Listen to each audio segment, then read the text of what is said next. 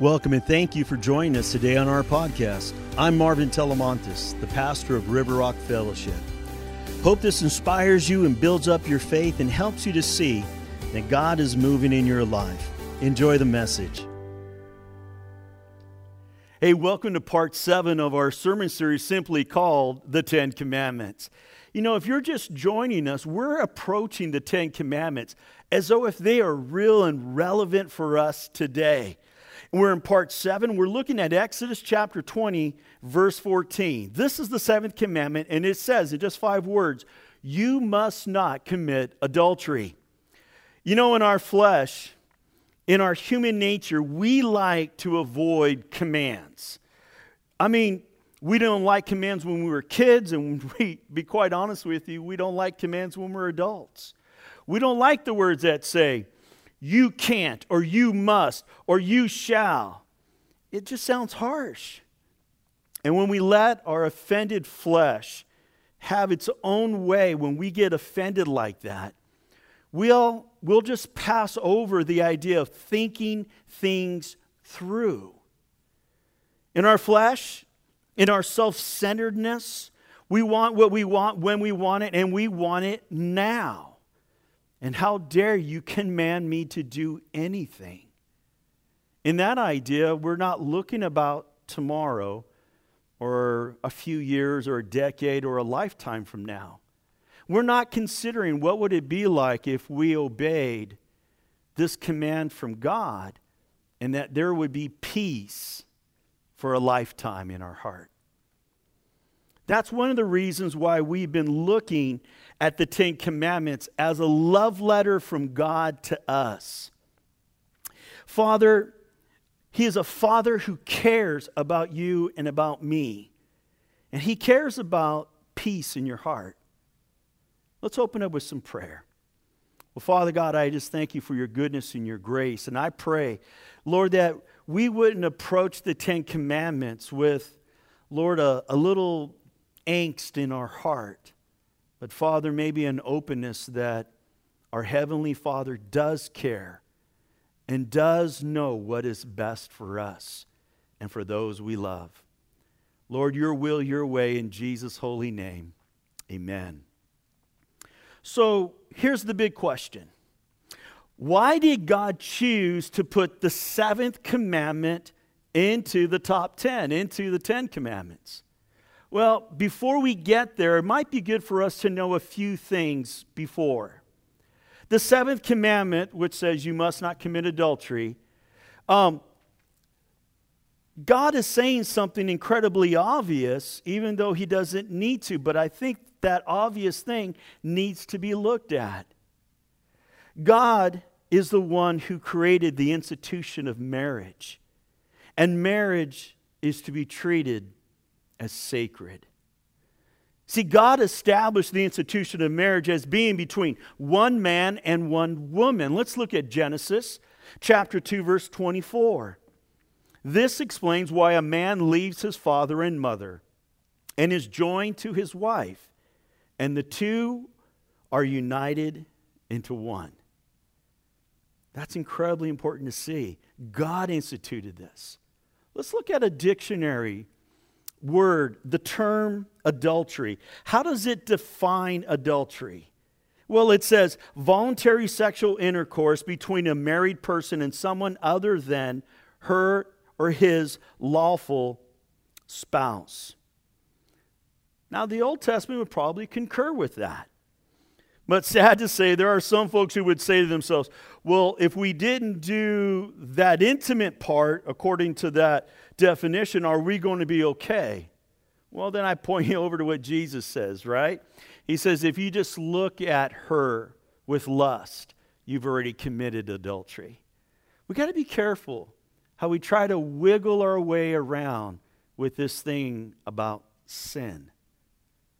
So let's come back to the, the idea of reasons why God instituted the seventh commandment. What was he thinking? What's going on there? Well, God created the holy estate of marriage to be the building block for a healthy, a strong, a growing family. And the marriage is to be reviewed, again, like I was saying, as something sacred.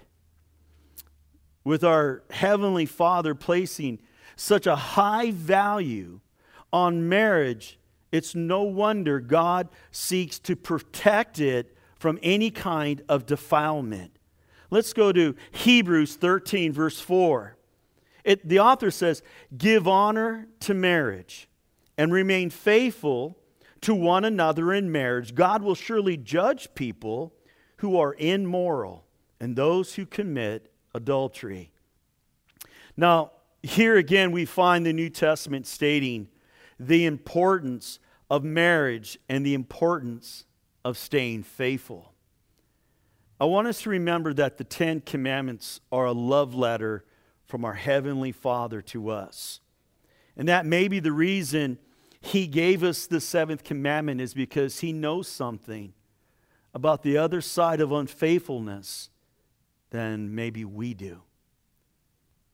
You know, I'm sure there are some folks who are watching right now who've been to real rodeos. And you know, for many folks, the biggest highlight of the night is when the rodeo brings out the bull riders. Eight seconds of pure danger and crazy. I can tell you this a bull rider always knows where the fence is in that arena. Why? Because when that rider gets thrown off, he doesn't want those horns to get him in the gut or hit him in the head. He doesn't want to get stomped on.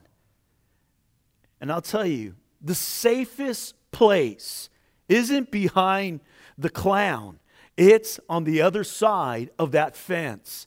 It's a big, tall, beautiful fence that when needed, you want to be on the other side. Folks, that's what the seventh commandment is all about. Maybe what we need to do is to view the commandment as a fence. That God put it there to keep us safe from all of the pain, all of the brokenness that the beast of adultery wants to bring to your marriage and to your family. And He's telling us stay out of that arena, it's too dangerous. But what what if it's too late? And like the video that we just watched, you can more than just relate to that video. Now what? Is your marriage over? Not necessarily. See, this is when it's time to say, I need some help. Why don't you call the church? Why don't you send an email? Why don't you reach out to us? And we'll do everything we can to try to be a blessing and try to help and point you through to the right direction to get you on the right side of the fence. And we can believe God to redeem anything. That's the power of the blood of Jesus. He can redeem anything. You know, It's easy to say, I'm just going to give up. But you know, God says there's something beautiful there. You have every right if there was unfaithfulness.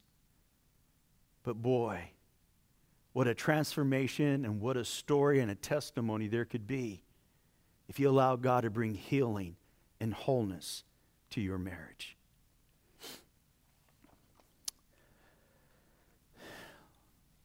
If you want a good, healthy, great marriage, people who have scars in their life, who have had pain in their life, they've learned how to go from here to there by doing a few things.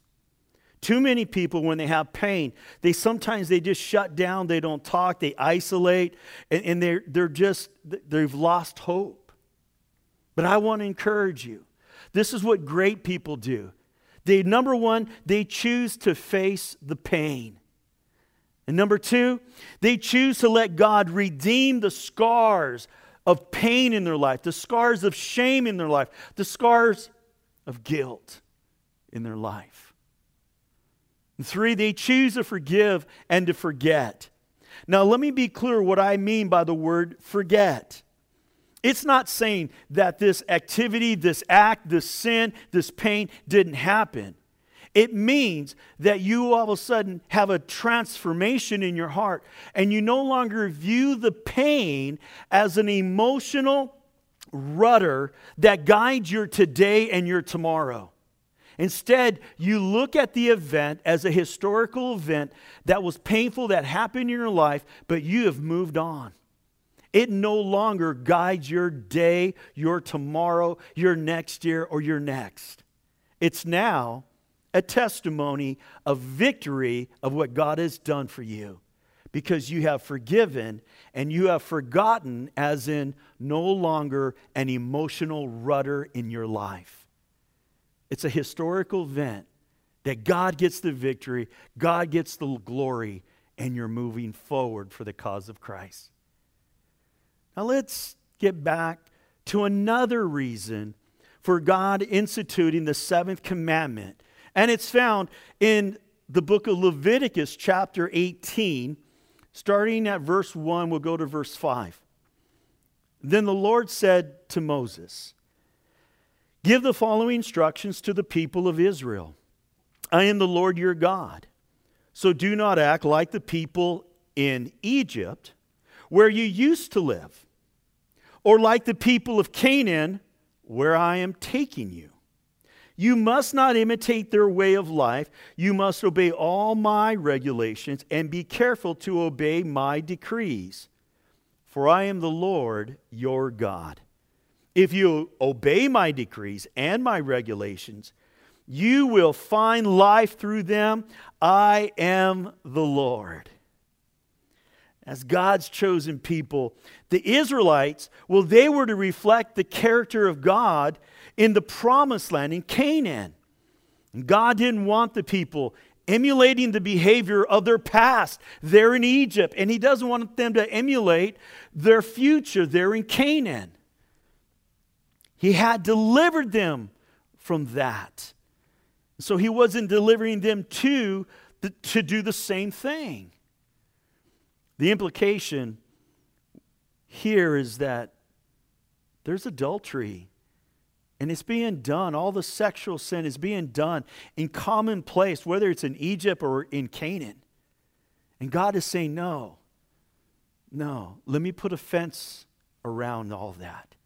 You're to stay away from that. Folks, we're in this world, but we're not to be of this world. We're to follow the words of God, our Heavenly Father. So now we know what adultery is and why God instituted adultery. Now, finally, we need to learn what God meant by the seventh command itself. As with all the commandments, there are things we need to avoid. Here, clearly, it's, well, to avoid committing adultery. And then there's things to do, and that's the positive part.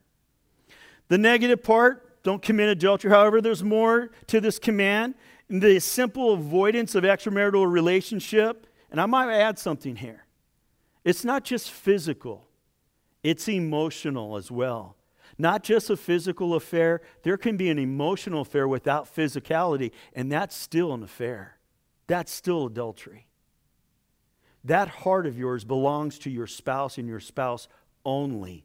Don't give it up.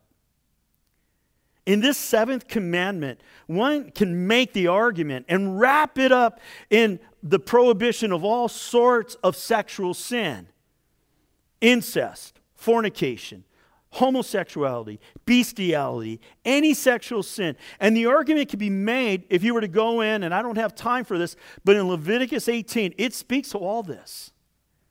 So please, Let's not play the game of how close can we get to the edge of a cliff without falling over. The truth is is we need to build a big, tall, beautiful, strong fence that would keep us away from that edge. It's not worth it. Jesus, in the Sermon on the Mount, he really dealt with the issue of the heart in regards to this commandment. So let's go to Matthew chapter 5, start at verse 27 to 30. And Jesus says, You have heard the commandment that says you must not commit adultery. 28. But I say, God, Jesus is speaking in pure authority right now. Anyone who even looks at a woman with lust has already committed adultery with her in his heart. So if your eye, even your good eye, causes you to lust, gouge it out and throw it away. It is better for you to lose one part of your body than for your whole body to be thrown into hell. 30. And if your hand, even your stronger hand, causes you to sin, cut it off and throw it away. It is better for you to lose one part of your body than for your whole body to be thrown into hell. Again, Jesus brings the Ten Commandments to not just the outward behavior or that physical act, but he brings it to the issue of the heart. He zeroes in right at the center of our core values. What is in your heart? Now, be honest with yourself. If you knew that you knew that you knew that no one would know and you could get away with it, would you do it? You're probably asking, what are you talking about? that thing, that secret, that thing of the flesh. Folks, that is what God is pointing at in you and in me.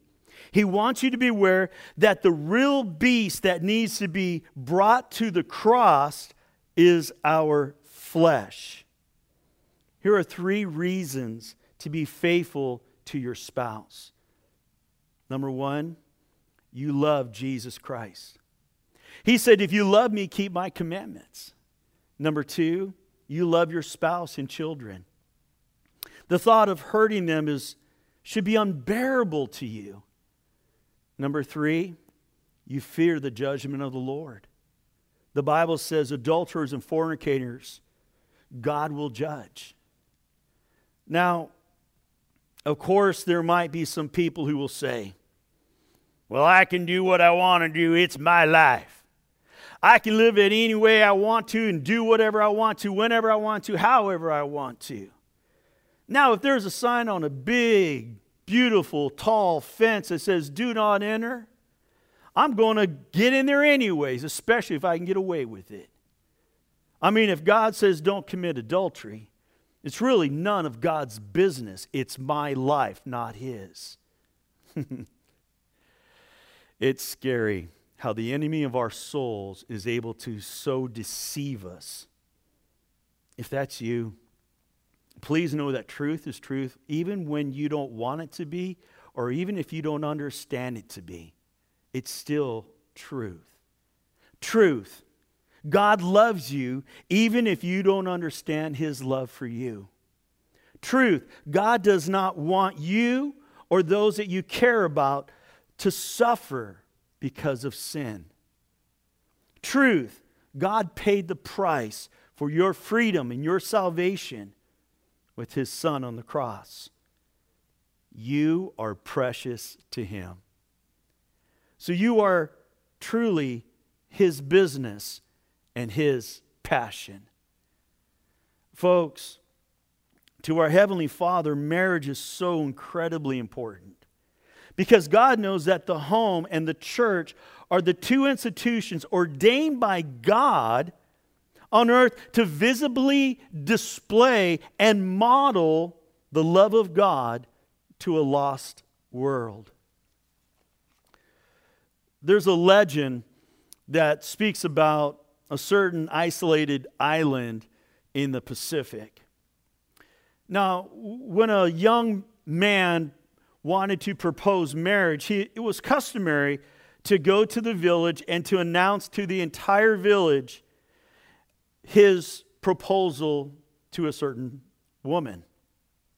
Then he and the whole community would go to the young woman's home and there find the father. And they would go outside, and then in front of all the community, the father and the groom to be would barter, so to speak. Now, now, the main item of value in this island were its cows. Everybody needed cows. Therefore, the groom to be would offer the father of the bride to be married based on how many cows he could offer. On an average marriage were maybe two cows, three if they were maybe attractive, four if they were just over the top. That hardly ever happened for cows. Never. The most eligible and very successful bachelor of the island was a guy by the name of Johnny Lingo. Now, Johnny was handsome and he was wealthy, and, and imagine all the excitement among the women of the island when Johnny announced he was going to get married. And then they all headed over to this one little hut. It's there that the father came out and he asked for his bride to be by the name of Sarita. Now, you got to know a little bit about Sarita. She was homely, very plain. Her shoulders just humped over. She had bad posture. Everybody just looked at her as one of the guys who was joking in the back says, I think he's going to have to give Johnny Lingo one or two cows to take that daughter of his.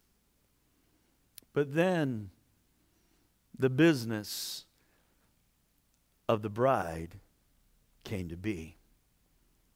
And Johnny Lingo started off with his offer. And he offered eight cows. It was double the most that anybody had ever paid. Sarita didn't know what to do. The father was almost to, going to collapse. And he barely got the word yes out. That night they were married. And that night, after they were married, they were able to go to an adjacent island where Johnny Lingo lived. And they stayed there for a good year. And on their one year anniversary, they came back to the island to see their family and their friends and to celebrate their one year anniversary. And as they did, everybody ran to the dock to greet them. And everybody says, You got to see, you got to see him, you got to see him. And nobody was bothering to look at Johnny Lingo. But everybody was talking about Sarita. Can you believe it? I didn't recognize her. She is too beautiful. Who is she? And then the word got out it's Sarita.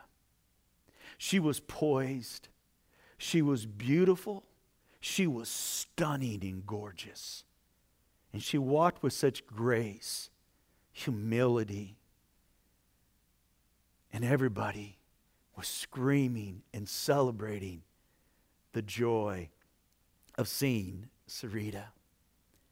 Well, as the night got to close and they wanted to go back to their home, one of Johnny Lingo's best friends growing up came over to him. And he said, Johnny, I want to know the secret of this amazing transformation in Sarita. How did it happen? And here's what Johnny Lingo said From the time Sarita was born, she had been treated as though she was not valuable or worthy of very much. Like anyone, she began to believe that about herself. But I announced to the whole village that she was an eight cow marriage. Double that than anybody else had ever paid for a bride. And she began to see things and herself differently. What you see today is just the reflection of what I have always seen in her. And now she has accepted the truth of who she really is. The Lord has committed to you as well He has chosen you and He has purchased you. And it wasn't with livestock, it was with a payment beyond price or comprehension. It says in 1 Peter chapter 1 verse 18, "For you know that God paid a ransom to save you from the empty life you inherited from your ancestors. And it was not paid with mere gold or silver, which lose their value. It was the precious blood of Christ, the sinless, spotless Lamb of God." Folks, I'm sure some may feel unworthy because as we go through these commandments, you may have a tendency to see yourself as failing here and failing there, and coming up short here and coming up short there. And maybe like Sarita, you see yourself as unworthy, as one who has little to give or to offer or any kind of value. Well, I have some some really good news. The Bible calls the church the bride of Christ. And Jesus wants the whole world to know just how much he paid for you. He gave all he had just for you. The question is are you willing to receive and to believe what he has always seen and believed about you? What a transformation awaits you if you will believe. Father, we thank you for your goodness and your grace. Lord, how serious the seventh commandment is. And Father, how serious you are in offering us forgiveness and hope and a future. A transformation. For Lord, you didn't, you didn't offer eight cows you offered your only begotten Son, the perfect, innocent Lamb of God, that we might have life everlasting with you. Oh, Father, I pray blessing on your people. I pray that they would embrace your forgiveness, your grace, and your mercy. They would reach out for help when they need it. And Father, they would know greater is he that's in us than he that's in this world. Oh, Father, set the captive free. I pray blessing on marriages, Lord. Whether they're young marriages or old marriages, I pray you would touch them and bless them. Thy kingdom come, thy will be done. In Jesus' holy name we pray. Amen. God bless you, church. Well, we hope this message helps you to take your next step closer to Jesus. Here's a great question to ask yourself right now How will I be different because of what I just heard today? Well, for more info about us, go to rrf.church or find us on Facebook. I'm Pastor Marvin, thanking you for taking the time to join us.